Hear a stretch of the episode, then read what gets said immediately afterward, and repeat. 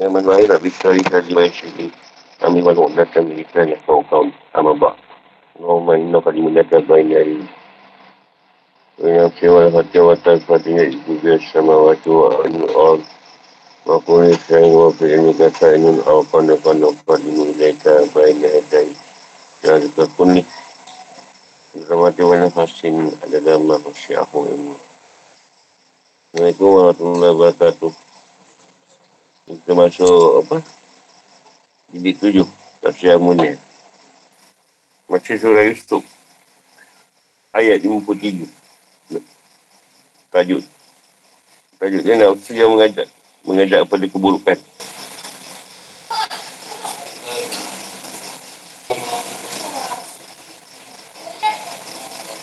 Dan aku tidak menyatakan diriku bebas dari kesalahan. Kerana semuanya nafsu itu selalu menolong pada kejahatan dari nafsu yang diberi rahmat oleh Tuhanku. Semuanya Tuhanku maha pengampun dan maha penyayang. Wama ubali'u nafsi. Aku tidak membebaskan diriku dari kesalahan dan keburukan. Aku sendiri dikata tak boleh membebaskan diriku daripada berbuat salah. Inna nafsu. Dan semuanya nafsu itu jenis. Jenis nafsu tu. Nafsu tu berjenis-jenis. Banyak nafsu. La'am marah. Selalu menyuruh. Banyak memerintah. Cenderung pada nafsu syahwat. Nafsu amarah. Inlama. Maksudnya lah kecuali orang-orang yang diberi rahmat dan dijaga oleh Tuhanku. Atau kecuali ketika mendapatkan rahmat dari Tuhanku. Jadi maksudnya akan tapi rahmat Tuhanku lah yang memalingkan dari keburukan. Ya, kita tak boleh tak hindarkan ayat jahat tu. Melainkan dengan rahmat Allah yang melindungi nafsu tu sendiri. Ada rahmat Tuhan memang tak kuat kita. Untuk pendapat yang rajin atau yang kuat. Yang tersebut adalah kait dari ucapan Isyar Aziz. Yang bernama Zulaikha atau Ra'in. Sehingga nafsu Nabi Yusuf dan orang-orang seperti beliau dikecualikan. Mustasna. Dan nafsu amarah manusia pada umumnya.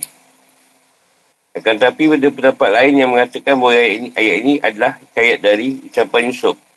Sehingga artinya menjadi aku tidak menganggap nafsuku suci. Hal ini menjelaskan bahawa Yusuf tidak ingin sombong atau takabur. Bahkan ia ingin menampakkan nikmat Allah kepadanya berupa pertolongan dan penjagaan. Ni Yusuf telah tunjuk yang nafsu dia tu bersih. Dia bukan nafsu aku pun tak lewat berbaik juga. Menjaga keadaan sifat dia dan takabur dia tu.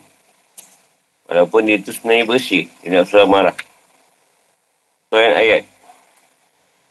Yang di atas masih termasuk sambungan dari ucapan Zulaikha dan masih berkaitan dengan ayat sebelum. Ibn Hayyan berkata, secara zahir ayat ini masih termasuk ucapan Zulaikha yang disebutkan pada ayat sebelum ni. Ini adalah ayat pengakuan jujur dari Zulaikha. Agar Yusuf tahu bahawa dia tidak mengkhianatinya atau menuduhnya buat dosa padahal dia tak melakukannya. Dan Zulaikha minta maaf atas apa yang telah terjadi dengan ucapan dan aku tidak menyatakan diriku bebas dari kesalahan. Nafsu cenderung condong pada syahwat dan selalu mengajak pada keburukan. Pendapat Ibn Hayyan dikuatkan oleh Ibnu Katsir. Dia berkata bahawa pendapat ini lebih kuat kerana runtutan ceritanya dari ucapan Isyar Aziz dan raja tanpa Yusuf. Setelah itu Yusuf didatangkan. Hasil dan penjelasan. Isyar Aziz berkata sekarang jelaskan kebenaran itu. Yusuf dijelaskan kebenaran tentang Yusuf. Benarlah agar Yusuf tahu bahawa aku Zulaikha tidak mengkhianatinya meski dia masih dalam penjara atau agar suamiku tahu bahawa aku tak mengkhianatinya dan aku tak melakukan perbuatan keji bersama Yusuf. Yang ada hanyalah godaan dan rayuan. Namun dia menolak dan lari menjauhiku. Aku sendiri hanyalah manusia biasa yang punya nafsu dan tak luput dari kesalahan dan dosa. Kerana tabiat nafsu selalu mengikuti syahwat. Kecuali orang-orang yang diberi rahmat oleh Allah seperti Yusuf yang dijaga dari nafsu yang kotor. Akan tetapi aku tidak putus asa untuk selalu minta rahmat dan pengampunan dari Allah. Kerana aku tahu bahawa Tuhanku Maha Pengampun. Dan pendapat yang marjuh, yang dikuatkan. Dan sebut adalah ucapan Yusuf.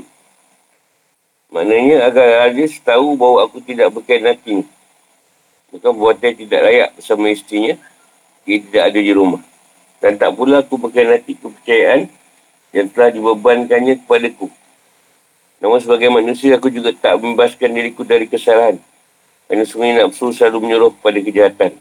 Lalu nafsu yang dijaga oleh Allah SWT. Dibuatan dosa dan mendapat petunjuk untuk selalu istiqamah. Nafsu spiritual adalah nafsu pada Nabi dan orang-orang soleh. Sungguh Tuhanku Maha Pengampun. Jika orang yang berdosa meminta keampunan, taubat dan kembalilah pada Allah. Agar dibersihkan dari kesan-kesan yang diakibatkan dari dosa dan maksiat. Jika kehidupan atau hukum-hukum. Kejahatan menunjukkan bahawa nafsu cenderung pada syahwat dan melakukan perbuatan buruk. Yang memang menjadi kesenangan hawa nafsu. Kerana itu diperlukan kesungguhan, pengendalian, penelitian dan perlawanan terhadapnya. Dan sebuah hadiah Rasulullah SAW pernah bersabda, bagaimana pendapat kalian mengenai seorang teman yang kalian telah memuliakannya, memberinya makanan dan pakaian, lantas ia malah menjemuskan kalian pada keburukan. Tetapi jika teman itu kalian rendahkan, kalian menanggalkannya dan membiarkannya kelaparan, maka ia akan menunjukkan kalian pada kebenaran. Para sahabat menjawab, ya Rasul, teman seperti itu adalah seburuk-buruknya teman di bumi. Dia menunjukkan demi zat yang menguasai jiwaku, teman itu adalah nafsu kalian sendiri. Dalam Al-Sunnah menggunakan ayat Illa ma rahimah Rabbi sebagai dalil bahawa ta'at dan iman berasal dari Allah. Sedangkan kemampuan nafsu untuk berpaling dari keburukan berasal dari rahmat Allah SWT. Ayat di atas juga menunjukkan bahawa betapa besar rahmat dan kebaikan Allah. Dia Maha Pengampun atas dosa-dosa hamba-Nya. Dia menyayangi hamba-Nya yang mau bertaubat kembali kepada-Nya dan memperbaiki amal ibadatnya. Dan Allah akan mengampuni orang yang memohon keampunan dan mengakui kesalahan yang telah diperbuatnya. Itu berkaitan nafsu. So, amarah. Nafsu amarah tu dia mengawal manusia. Mengawal dia manusia tu. Dan marah ni dia menjurus pada kesyatanan. Bubuk perkara yang jahat. Daripada zahir. Daripada batin tu nafsu lawamah. Nafsu kebinatangan. Dunia. Nafsu dunia ni bangun. Ibarat kata bangun tidur tu ingat dia makan je. Cik duit. Menari cik duit. Itu nafsu lawamah. Kebinatang. Nafsu dunia.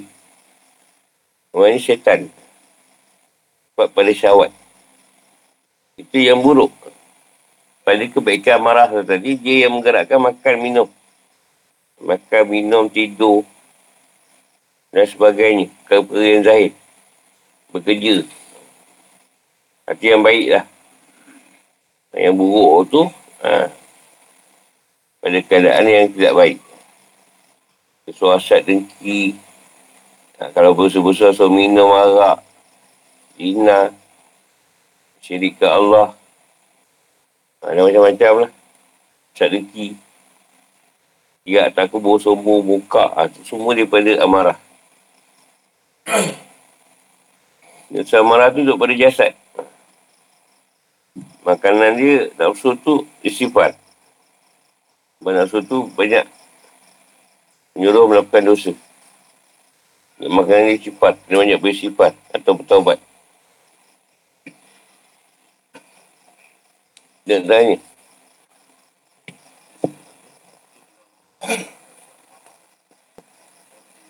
Ini maknanya nafsu tu tadi. Kalau kata tidak dapat di. Sebab tu kita ambil asal-asal nafsu. Nafsu tu daripada kendak. Asal nafsu kendak. Daripada kendak Allah tu jadi nafsu pada kita. Kemauan kita. Apa yang naluri kita nak. Keinginan. Jika berkendak Allah ni nafsu. Nafsu ada 7. Kalau pada Rasulullah atau Rasulullah ada 8. Amarah, lawamah, nafsu radiah, Radiah tu ada dua lah peringkat. Radiah awal dengan radiah saja. Radiah penuh. Atau radiah saja. Nafsu madiah. Yang meredai. Nafsu kamil. Yang ke... 7. 7 yang kata 7 lah. Kalau kita pecahkan radiah tu, jadi 8. Nafsu kamil-mukamil. Nafsu sempurna lagi istimewa. Ada nafsu pada Rasul. Wow.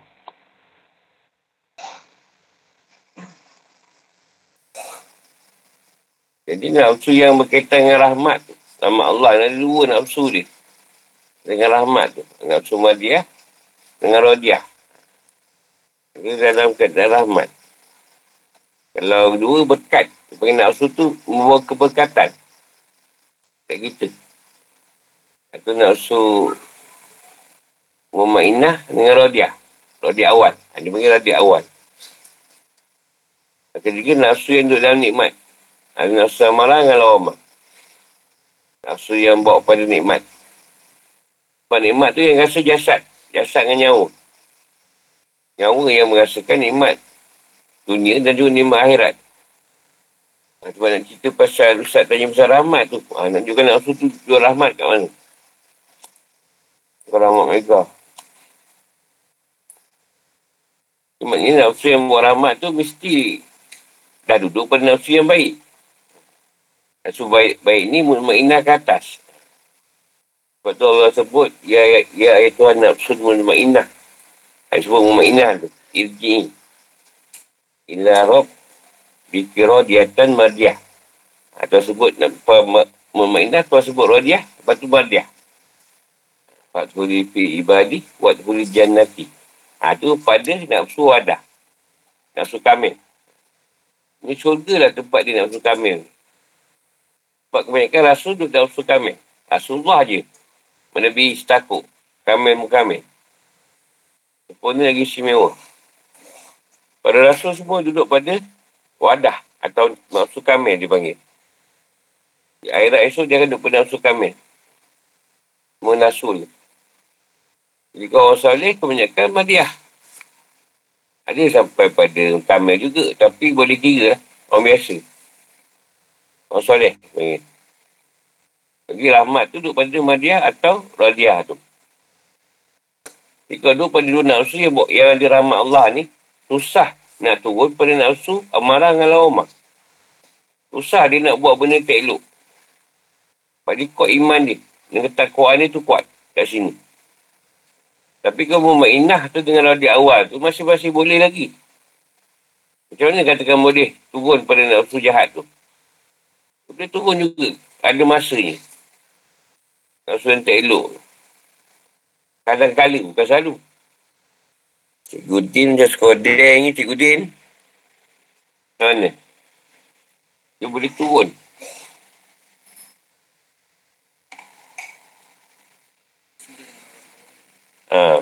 Dia bercampur dengan orang-orang yang boleh bawa dia pada benda yang buruk.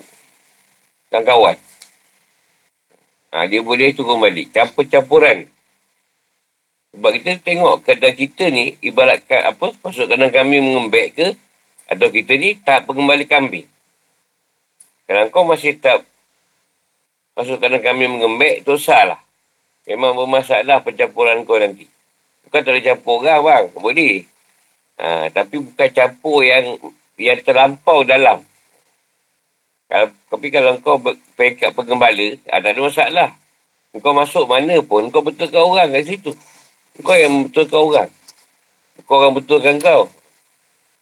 Kau boleh turun kau pencampuran.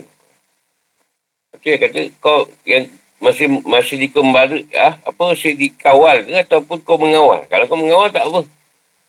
Itu pekat-pekat nafsu radiah-madiah tu. Bukan ada kekuatan kat situ. Kau pakai biasa ni tak ialah. Kau pun terbalik lah. Yang kau nafsu dah elok. Lepas tu kau masuk disko lah. Aku bagi contoh. Kau masuk disko. Kau boleh suka kat disko tu. Masalah nafsu kau tu. Masalah tu. Kau nafsu macam tu. Kau boleh pergi konsert ke apa. Masalah lagi tu. Dia tak boleh. Dia kalau tu dia menolak. Bukan dia menolak pasal apa. Dia tak duduk ramai-ramai. Susah nak mengawal nafsu amarah ni. Walaupun kau nafsu baik. Tapi syaitan cari cara juga. Untuk ganggu kau. Dan syaitan ni antara mana Allah yang nak ada makbul cepat dengan jin. Aku punya jumpa syaitan yang nak uji orang ni tadi, manusia ni yang baik, orang soleh ni, dia minta dia doa kat Tuhan. Kalau aku tengok Ustaz Seman ni, alim sangat kata. Bagilah aku peluang untuk menguji ni, ya Allah. Jadi kita Allah kata, aku perkenankan. Ujilah Seman. Aku nak tengok juga keimanan dia besar kat mana. Jadi ketika tu Allah buka kan je. Ada ujian daripada syaitan tu. Jadi syaitan tu boleh ganggu kita. Dia tengok macam mana kau hadap gangguan tu tadi. Tu yang bahaya tu.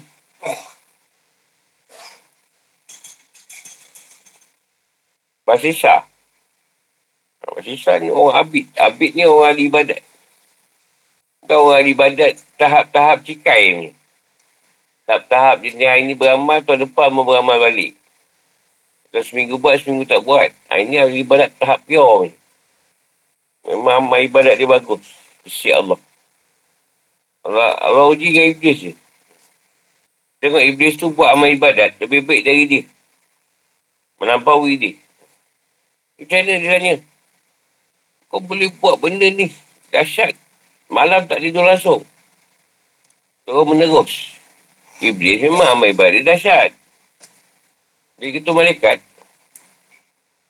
Dia kata, aku tu jahat. Bila aku jahat, aku jadi baik. Sebab tu aku boleh buat macam ni sekarang ni. Sebab tu aku jahat kata. Jadi kalau kau nak sampai tak macam aku, kau kena jahat dulu lah. Dia masuk tak ayah kat situ. Oh, maksudnya kena jahat. Tak boleh buat jahat kata dia. Aku bagi kau. Cara. Kau buat ni, kau lagi baik lagi apa yang daripada kau dengan Tuhan. Arak, minum arak. Bunuh ke? Berzina. Dia perkara. Dia kata, bunuh tak boleh lah. Susah ke nak bunuh. Berzina. Nah, tak boleh kata dia. Arak senang minum kan? Arak boleh lah. Senang sikit buat minum ni. Dia ambil arak. Nak je macam Iblis tu. Hebatnya. Malam tak tidur.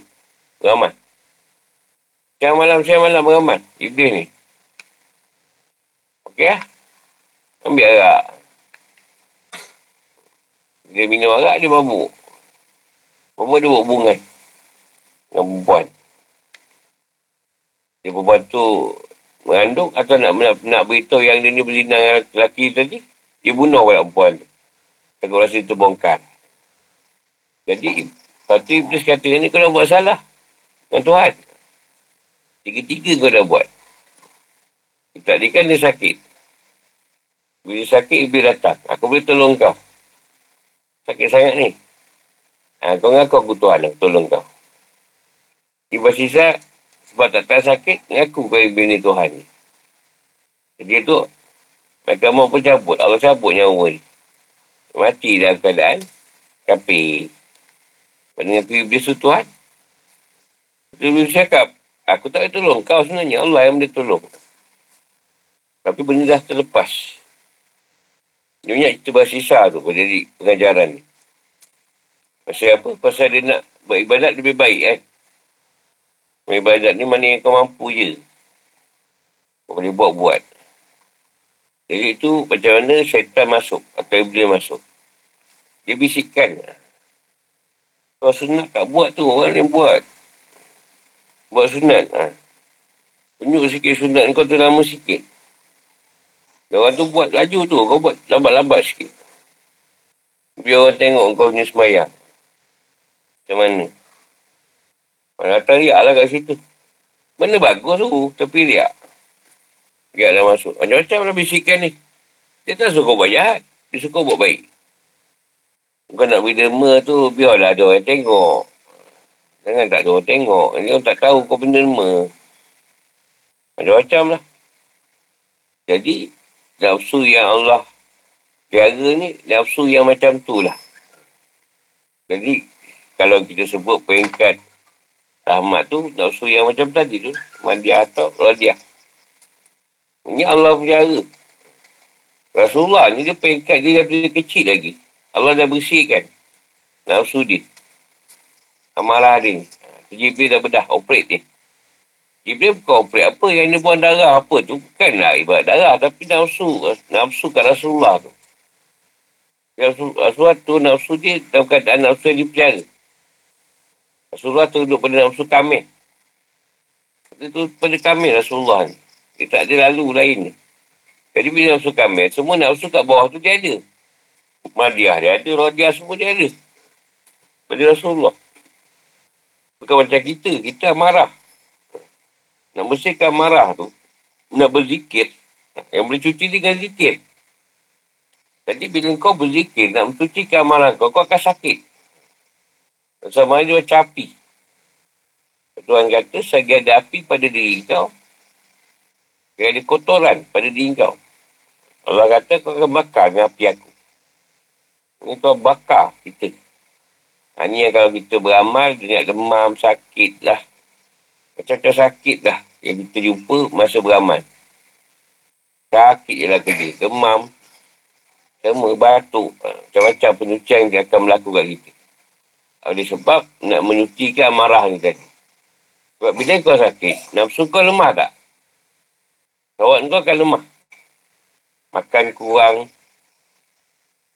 Baringnya tidur tak apa nak tidur. Baring. Nak apa pun tak apa jadi. Nafsu tu seduh. Itu kita sakit. Itu yang selalu sakit. Sebab penyucian tadi. Dan kalau nafsu amarah ni, penyucian dia sifat. Astagfirullah. Kalau nafsu lawamah tu, zikir dia, makanan dia, lawalawala. Lawalawala, kuata ilah, billah. Al-Aliyul Azim. Itu dua kena selalu dibuat, dibawa. Kurang-kurangnya 100 kali sehari. Kurang-kurangnya. Maksudnya amarah ni, dia seronok. Dia seronok buat jahat. Kesonokan buat jahat tu. Susah nak baik. Sonok tengok orang. Itu yang dikata kalau orang tu susah pun dia susah. Orang tu senang pun dia susah. Kerana orang senang. Orang susah pun dia susah juga. Ini pemalas ni. Itu yang susah tu. Bila kan orang tu kaya, mungkin tu jual dadah katnya dia ni. Nampak sangat kekayaan dia ni. Jadi dia ada je. Cik kesaran orang. Ada je tak kena. Kau lawanlah apa pun. Kalau kau menang, dia kata, bolehlah lawan orang tu. Bolehlah kau menang. Lepas tu kau kalah. Lawan orang tu pun kalah, kata dia. Macam mana ni? Kau kalah pun susah. Menang pun susah. Kenapa macam mana? Tengah-tengah pun dia pening juga. Dia pun, tak boleh jadi ni. Ini yang berada di kalangan kita. Kebanyakan ni. Buat benda baik pun salah. Jadi jahat pun salah. Tak baik tak jahat pun salah. Tolong orang pun salah. Tak tolong orang pun salah. Pergi masjid dia katakan tunjuk alim. Tak pergi masjid kan dia kata bukan orang Islam. Tak bermasyarakat. Pergi masjid pun ada yang tak kena tu. Kau nak pergi pun dia kata pula. Apa je kau buat tak kena. Itu yang kau jumpa orang yang berpenyakit nafsu amarah ni. Dan sekarang ni memang banyaklah nafsu tu dalam masyarakat. Atau Islam tu sendiri. Orang kafir tak usah cerita memang dia amarah. Orang Islam ni yang masalah ni. Itu yang gaduh sana sini. Cakap ni pun tak betul. Dan kau sama-sama pun tahu agama. Kau nak bergaduh pasal apa? Benda sama je. Atau marahlah tu. Kau tak marah apa nak gaduh.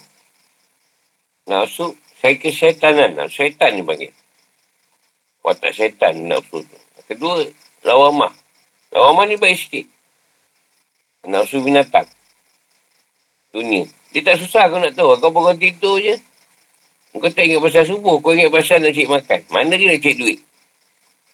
Kau bangun ingat tu. Dia baik sikit lah. Dia cari duit je. Asyik makan. Cik perut dia. Mana lagi makanan sedap yang viral. Kedai rahim tu okey juga tu.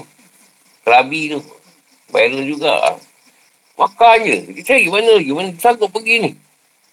Tangan salai dekat Sungai Bati tak bersedap. Kat nilai sedap lah. Cari ni sanggup ni pergi. Mana lagi baung? Baung power tak apa kan? Kita pergi baung dekat dengan condong mana? Waktu memang power tu. Dia cari, dia akan cari. Mana lagi? Makan je cari. Mana lagi pot? Mana lagi pot ni? Kalau geng motor dia pagi highway je. Keluang. Pot dia lah. Apa keluang ni? Sekejap api apa? Korban dan motor ramai situ. Ini bukan nak ngata lah. Ini nak contoh je. Dia akan cari benda tu. Mana pot tu? Tapi mesti bersekitaran makanan dan minuman. Dia di situ je. Dia berjumpa sekitaran ni.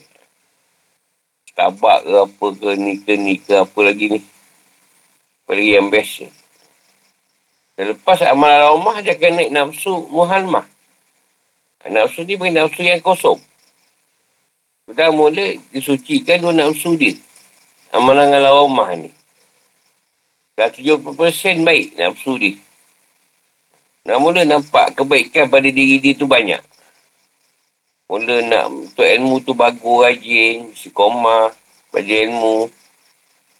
Dah mula, bukanlah dia mengasingkan diri. Tapi bila orang mengatur orang, dia tak sukalah nak dengar. Lepas tu kau cerita tak betul pasal agama pun dia tak suka. Kalau dulu mungkin tak apa nak bersongkok tu macam dah mula-mula pakai songkok lah. Walaupun songkok tu tak kisahlah songkok apa. Bukan cap dia suka nak benda nak ni.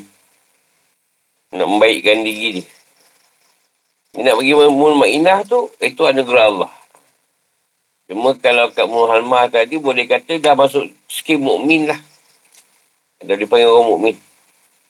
Orang mukmin ni macam satu hadis kursi tu, dunia ni bagi syurga bagi orang kafir, penjara bagi hamba ku yang mukmin. Allah kata. Kita dah ada skim mukmin. Ini penjara bagi kau. Apa semua tak boleh nak buat. Dalam hukum. Kau rasa tu penjara. Tapi kau tak adalah pula macam rasa tak selesa dengan penjara tu. Suka je. Ini tak boleh. Banyak benda tak boleh. Dalam hukum. Kalau baik lagi, kalau ada anugerah atau rahmat Allah tadi, naiklah kau pada mutmainah. Mutmainah ni nafsu yang tenang. Nafsu yang berjelira atau cenderung pada Tuhan. Kau banyak perubahan berlaku kat mutmainah. Tenang, masalah ada pun macam tak ada. Kau seronok ni, macam ilmu suka amal ibadat, memang kau beramal kuat. Suka beramal, suka untuk ilmu. Kau dah mula nampak perjalanan kau ke arah Allah ni, kau dah mula nampak. Arah tuju kau dalam agama, ke arah Allah ni kau dah nampak. Untuk ilmu favourite. Untuk ilmu tu memang favourite. Kesukaan ni, tak boleh tinggal. Kat sini makanan dia atau zikir dia, la ilaha illallah. Kalimah taibah atau kalimah syahadah. La ilaha illallah tu makanan dia. Zikir dia.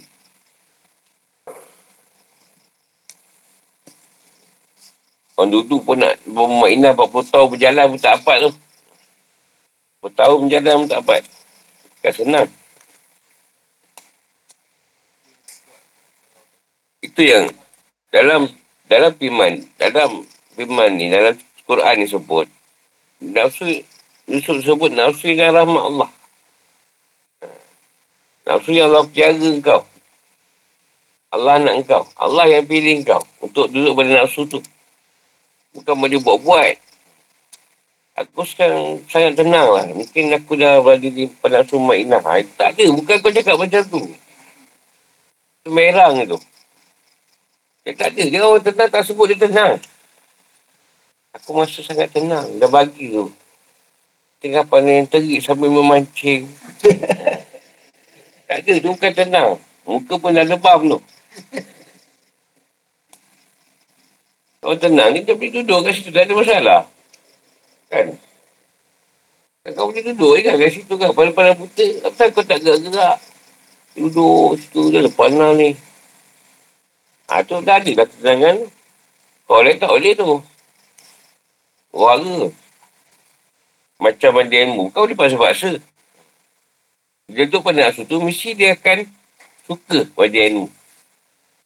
Sebab tu aku kata, kalau kata kau bukan nafsu tu, aku tampak muka orang yang majlis ilmu tu, macam mana aku nak kata dia nafsu tu? Masih lagi ada cepat-cepat nafsu yang jahat pada diri dia. Dia melaga orang sana sini. Macam-macam masalah. Ha, tengoklah. Masabah balik. Nafsu kau tu ditakut mana? Kau jangan act lah kalau nafsu tinggi. Kalau nafsu tinggi, mesti kau bukan orang yang macam tu. Mesti mungkin kau ada macam ilmu. Tu nombor satu tu. Kalau kau tak ada, tak payah cerita kau nafsu kat mana. Yang tipu aku lah. Kau bukan pula kau datang lagi. Sebab nak tunjuk kau duduk kat mana nafsu tu. Aku datang lah. Jadi gua akan cetak kau nafsu tu. Tak ada. Bukan macam tu lah. Dia automatik suka. Dia bukan ni. Janganlah nak buat-buat datang tu atas sebab nak bagi, dikatakan tu dalam sutu. Tak ada. Itu pasaan. Itu pasaan. Dia memang, dia berjelira. Berjelira ni cenderung. Seronok. Apa ilmu lagi. Dia suka pada keadaan ilmu tu. Kan, kita sehari tu kan, membahaskan ilmu kan. Kan, itu cari apa, cari apa lagi. Apa lagi nak baikkan keadaan. Dia wakaf dulu. Di mana-mana lah. Tak kisahlah kat tepi kubur ke, tepi parit ke, tepi sungai ke, tepi laut ke, dalam laut ke. Muzakarah tu tak pernah selesai. Lagi tu kita akan membincangkan keadaan. Sebab ilmu ni makin tahu, makin bodoh. Lagi banyak tahu, lagi banyak tak tahu sebenarnya. Nah, itu mu'minah. Ada nafsu-nafsu dari Rodiah dan seterusnya. Rodiah ni, nafsu yang kau akan diuji. Diuji dengan ujian redha. Jadi, peringkat awal, Rodiah awal ni, kau redha kat batin saja. Tapi selain kau, masih ada pertikaian jugalah. Sikit-sikit pertikaian tu ada. Aku dah buat semua pun kena tibai juga dengan Tuhan ni. Lagi parah juga kena ni. Apa masalah? Masih ada pertikaian juga. Jadi dia akan terus diuji sehingga tidak ada pertikaian lagi pada zahir dia. Kau uji sampai kau boleh terima. Kau boleh redha dengan Allah. Sampai tak ada bunyi lagi. Ya Allah beri ujian daripada kau. Tiada bunyi lagi dekat kau. Kau dah boleh terima sepenuhnya ujian ni. Kau kena hentak macam mana. Susah ke, senang ke, apa ke. Tak ada masalah. Sakit tu. Terima je. Ha, kat sini kau dah pergi pada radiah penuh. So radiah tu dah keluar pada zahir. Yang awal tu pada batin kau terima. Zahir kau masih ada lagi. Orang tolak. Ada lagi tolak. Apa san? Apa? Ada je. Banyak sebab. Sampai kau boleh terima. Segala sudut. Pekat ni hujan macam ombak. Hujan ni macam ombak laut. Ibarat kata dah jatuh di tipe tangga, kena pasu bunga, tergolek, kecium tek unta. Ha. Terlanggar pula ni, tiang batu. Berdarah pula ni dahi. Hujan ibarat ombak laut yang tidak berhenti. Dari awal.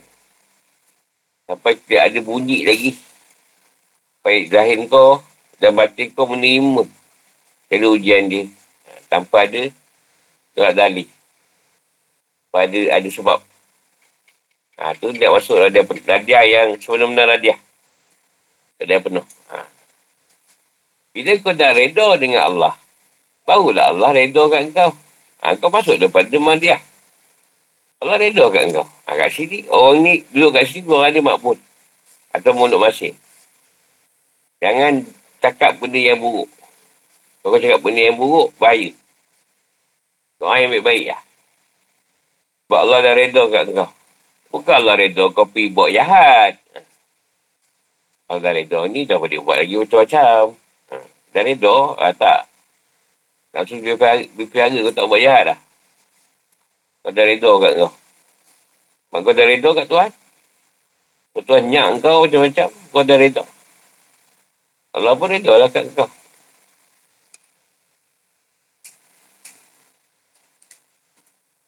Kat rodi awal paling baik. Kebanyakan dekat sini akan berpatah balik. Sebabkan ujian-ujian yang tak munasabah. Ujian-ujian yang berat. Kebanyakan akan berpatah balik dan jadi orang biasa balik. Tak tahan dengan ujian. Tak ada masalah lah. Nak patah balik ke apa ke. Itu bukan urusan. Urusan guru ke apa. Itu urusan Allah.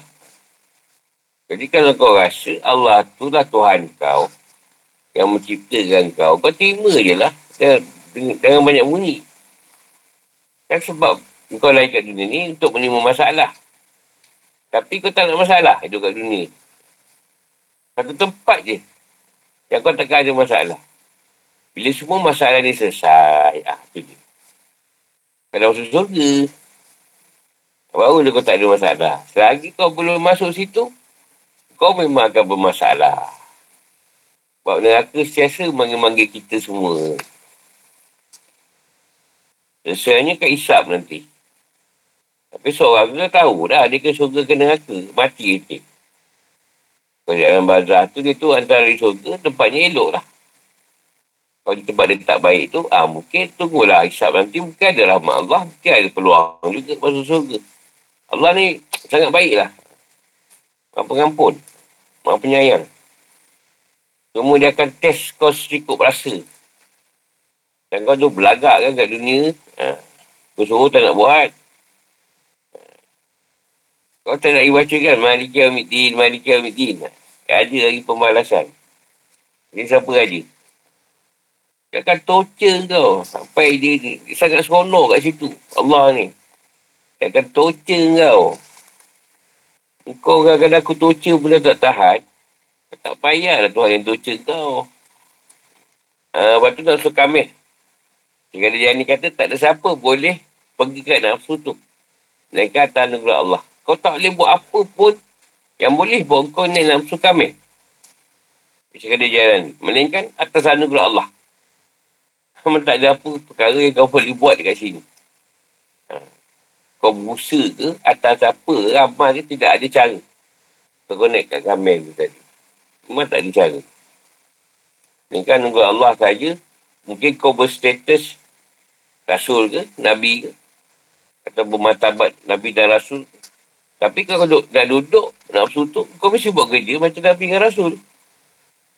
Kalau kau tak buat kerja tu, tak payahlah berangan. Kau buat dakwah sikit, orang tak terima, kau dah macam pedap lah. Macam rasa putus asa pula. Alah, berdakwah keadaan sendiri je pun dah putus asa. Anak melakukan. Memang kerja keras ni. Kalau anak tu kerja berat. Banyak kerja kena buat. Fitnah je pun banyak. Ada sihir lah, apalah. Penyair lah. Tapi tak ada yang bagian nafsu yang Allah bagi untuk kau darjat tinggi, senang ujian ni.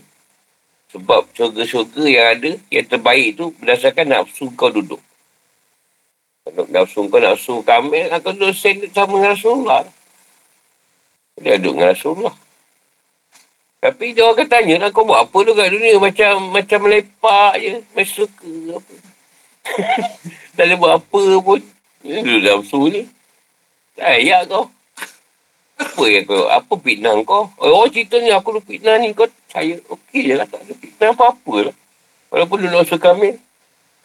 Macam bersuka loka. Bersuka rela je. Tak ada. Tak ada orang duduk situ macam tu.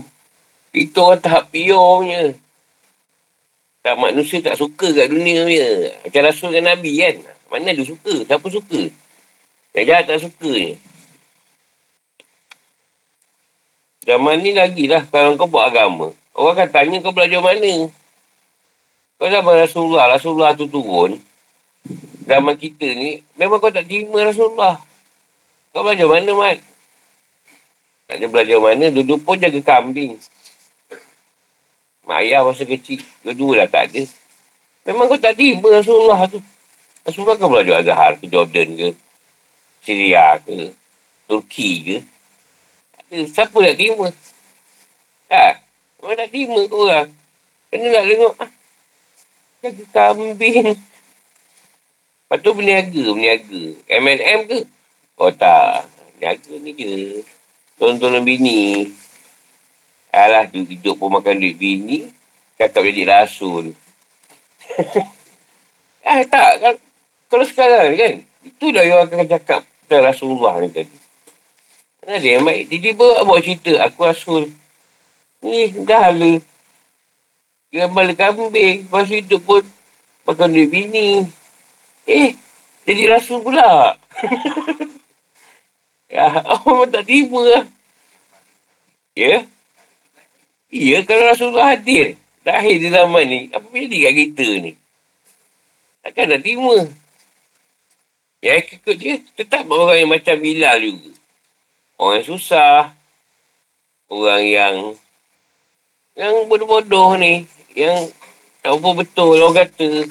Hal tu yang ikut dia. Buat orang yang macam takkan ikut dia. Apa tak percaya? Senalah kau ni kan, tengok wahyu lah kan. Nak tu, dia buat pura je dapat wahyu tu, tengok tu. Berpeluh-peluh lah kononnya, eleh macam jaga takutan pula, eleh-eleh. Iya. Ha? Iya. Kau takkan dia cakap, kau cari dia cakap aku. Itu yang akan Rasulullah terima. Senang. Sebab Allah takkan pilih orang yang berpelajaran. Orang yang kedudukan tak ada. Mesti orang tu orang biasa je. Yang orang tak suka dia apa. Fitnah pun banyak. Fitnah kedilik. Tak ada yang sedap cerita dia tu. Fitnah je. Tadi tanya. Secara ringkas lah nak cerita panjang. Takkan settle sehari bang. Saya tanya. Ambil tajuk tu je lah. Cerita bulan panjang. Tak ada tanding pula.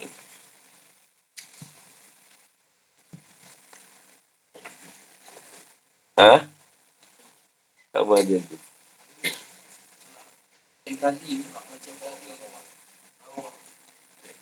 Tadi tak ada yang ni.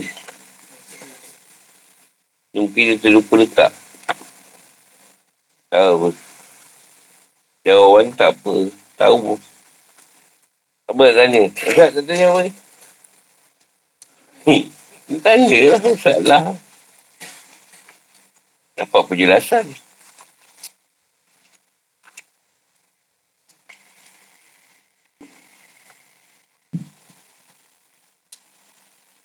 Dia masuk mu'inah tu dah ada title lah. Dia wali kecil. Title wali yang kat situ.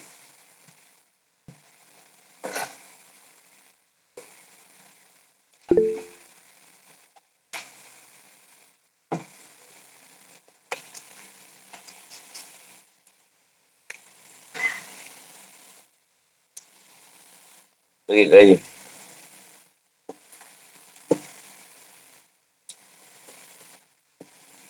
Orang pemu'inah ni dia panggil ahli naubah.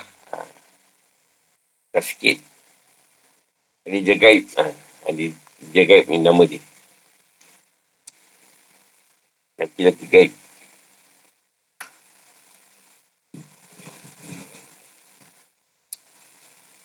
Peringkat tu. Banyakkan dekat sini, dia orang punya kerjaan banyak ni lah. Perubatan, perang. Dia punya bagian. Dia bagian perang dengan perubatan. Dia buat kerja-kerja macam tu lah. Banyak kerja-kerja macam tu dia buat. Kalau peringkat atas sikit, dia banyak pada dakwah. Yang bawah tu, dia ni, 14. Orang wali. Afar, Autad, Abdal. Akhir Ansar, Urapak, Nujabak, Nukabak, Kumanak, Rohani, Yawari, Jagaib. Jadi Naubah. Sebut tu bawah ni tu. Dah tak, tab. Tab ni Gaus. Tempat tu Abdal lah ya. Tempat besar, wali besar. Tu jauh satal Kutub, wali Kutub. Ada panjang lah cerita lah. Kau seronok nak wali pula. Wali Mujbir senang. Kalau ada anak perempuan lah, ada anak perempuan nak macam mana? Kalau anak perempuan tu boleh kata ada wali.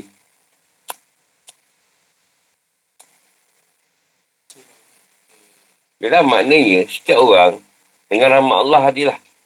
Dia akan jumpa guru yang boleh bimbing. Mesti jumpa guru.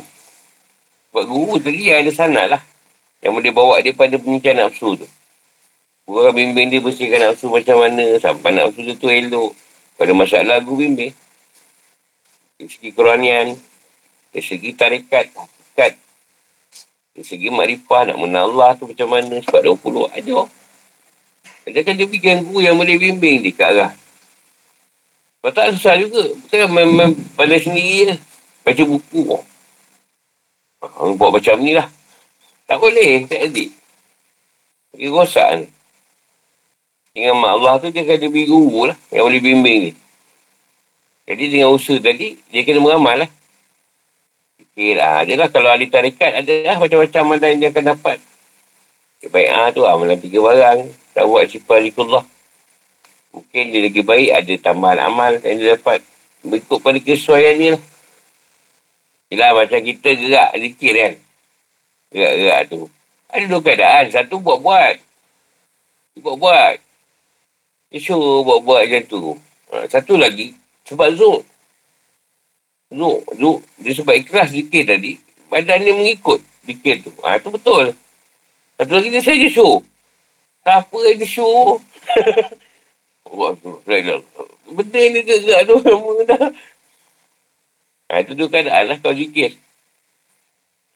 Zikir tu zuk tu rasa. Rasa tu akan masuk. Rasa lazat zikir. Seronok. Lazat lah. Tak je berzikir. Dekat awal ni. Tapi awalnya kena paksa lah. Dia tak terus seronok je. Tak paksa. Dia malah dia suka rumah lah. Dia tak hari. Dia taubat lah. Daripada taubat tu paksa. Sampai dia ikhlas nak bertaubat. Awal kita paksa kan. Sampai dia sendiri automatik. Buat salah dia taubat. Kalau tak dia paksa diri dia. Semain taubat tak. Dia sifar tak. Dia macam tu lagi. Tapi lebih kat dia ikhlas nak bertaubat. Dia rasa dia buat salah, dia taubat lah. Tak perlulah tunggu. Guru, saya nak kena bertaubat ke? Kau tanya aku pun tak tahu kau salah apa. Kita pun tak. Dia bersuruh bertaubat. Nak bertaubat pasal apa? Dia pun nak menolak bala kan. Bala apa pula ni? Memakna ni juga antara kelebihan yang Allah berilah. Allah bukakan mata basirah. Mata basirah ni Tuhan bukakan. Atau hijab pandangan. Tak semua lah. Dia dapat, ada yang dapat cara lain. Contoh, dia dah mula mimpi dia mula jadi kenyataan. Dia mimpi jata mimpi tu. Atau apa dia rasa jata rasa tu. Atau dia mula melihat benda-benda gaib. Makhluk-makhluk halus. Dia pun nampak makhluk halus. Walaupun terang tak terang. Ataupun dia nampak nur ke. Cahaya. Atau dia nampak secara pandangan zahir. Orang tak nampak dia nampak. Ikan pari tak ada kat Sungai Berlemang. Tiba dia nampak ikan pari meloncat-loncat kat situ. Contoh. Itu papul lah petang tadi. Pari tadi. Oh yelah kita ya aja lah. Kan kau tak ya kan gaduh pula.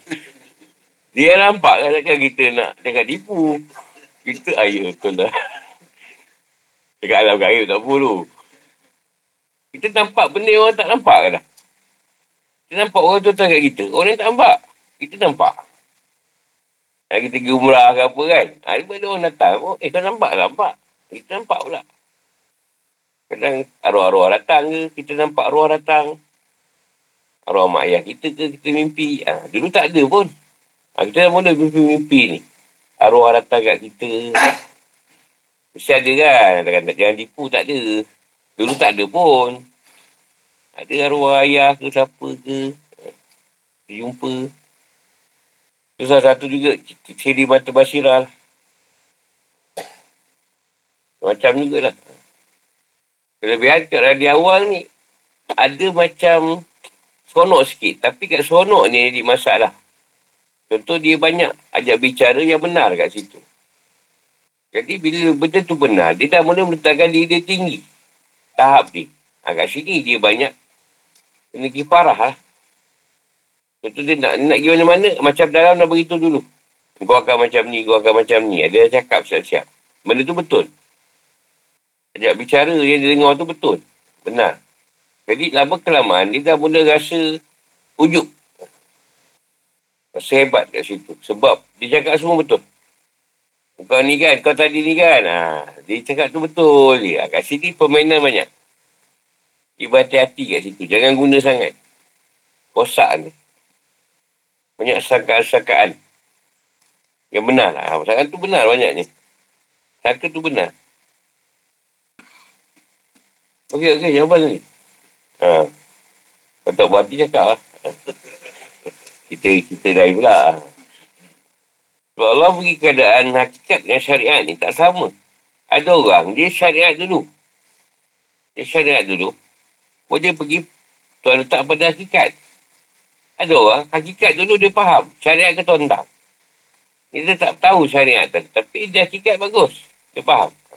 Jadi orang ni sama-sama kena belajar. Yang faham hakikat dia kena belajar syariat. Yang faham syariat tadi, dia akan pergi belajar hakikat. Sama je konsep dia. Tapi yang buat hakikat ni pula tak nak melalui syariat. Yang masalah dia. Dia tak nak. Sebab hakikat ni sedap. Tonok kan. Hakikat ni sebab tu, semua Tuhan. Dia bantai. Dia faham benda hakikat. Jadi konsep dia sama je. Yang mana dapat hakikat dulu. Faham hakikat. Dia kena betulkan syariat dia. Yang mana faham syariat dulu. Betulkan hakikat dia. Tapi yang paling senang. Dia faham syariat dulu. Walaupun hakikat dia tak berapa bagus. Tapi syariat dia bagus. Ini lebih baik. Sebab tiang agama dia kukuh. Dia kuat pada agama. Tiang tu dah ada asas. Walaupun hakikat tu kadang ada part banyak dia tak faham. Tapi hakikat jadi masalah sikit. Syariat dia memang tak berapa baik. Lepas tu nak, Rasulullah takkan nak menyatukan susah. Dia sebut syariat tanpa hakikat hampa. Hakikat tanpa syariat batal. Mesti ada dua perkara tu. Setiap benda. Dia tak boleh salah satu. Satu lebih dia akan rosak. Ada lagi? Ada ni?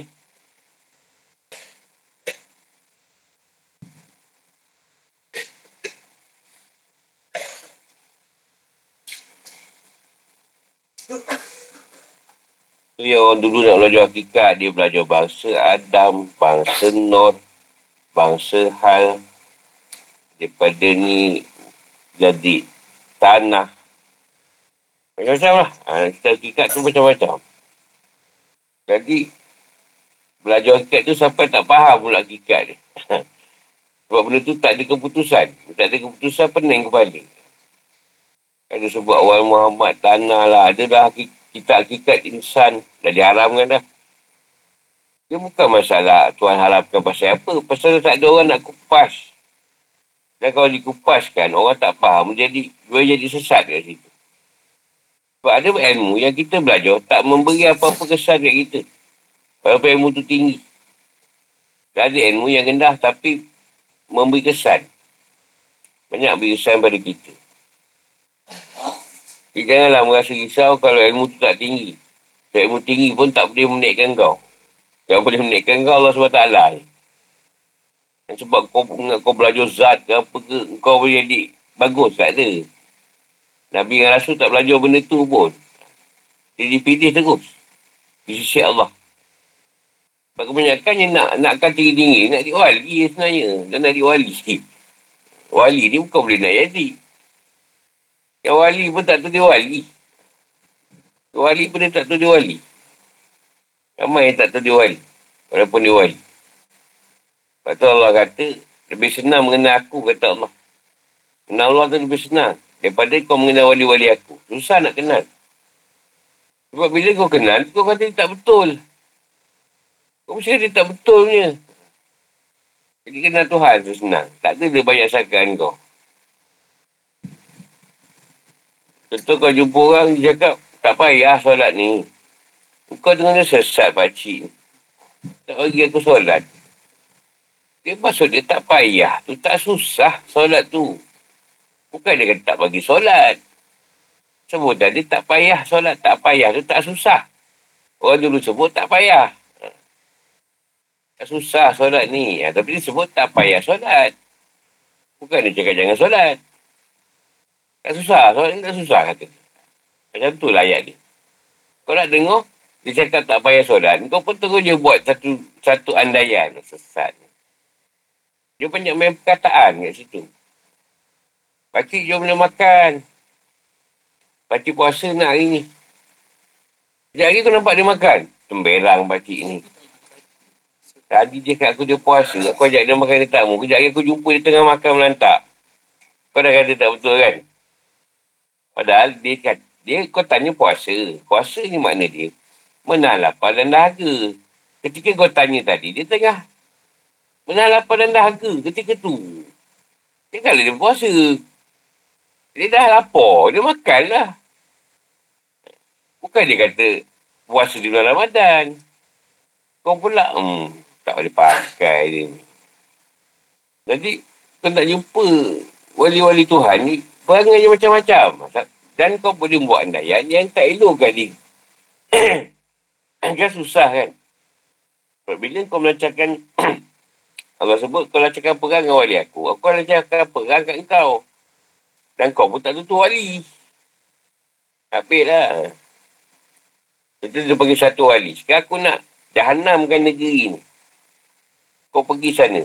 Kau jumpa seorang je. Kalau seorang tu kau minta duit tak bagi, aku akan tukar balak. Allah selalu buat macam tu. Bagi satu wali dia, kau pergi. Kau pergi apa ni? Satu tempat. Aku mana jahanamkan tempat ni. Satu je dia letak. Kau pergi sana minta duit kat dia orang. Sekali je. Kalau kau sekali tak dapat, terus suruh balak. Ha, ini yang bahaya ni. Kau pula tak tahu, itu wali, dia minta seposin kau tak bagi, terus je banjir kawasan kau. Sampai cerita tu lah. Cerita memang sedap. Assalamualaikum warahmatullahi wabarakatuh.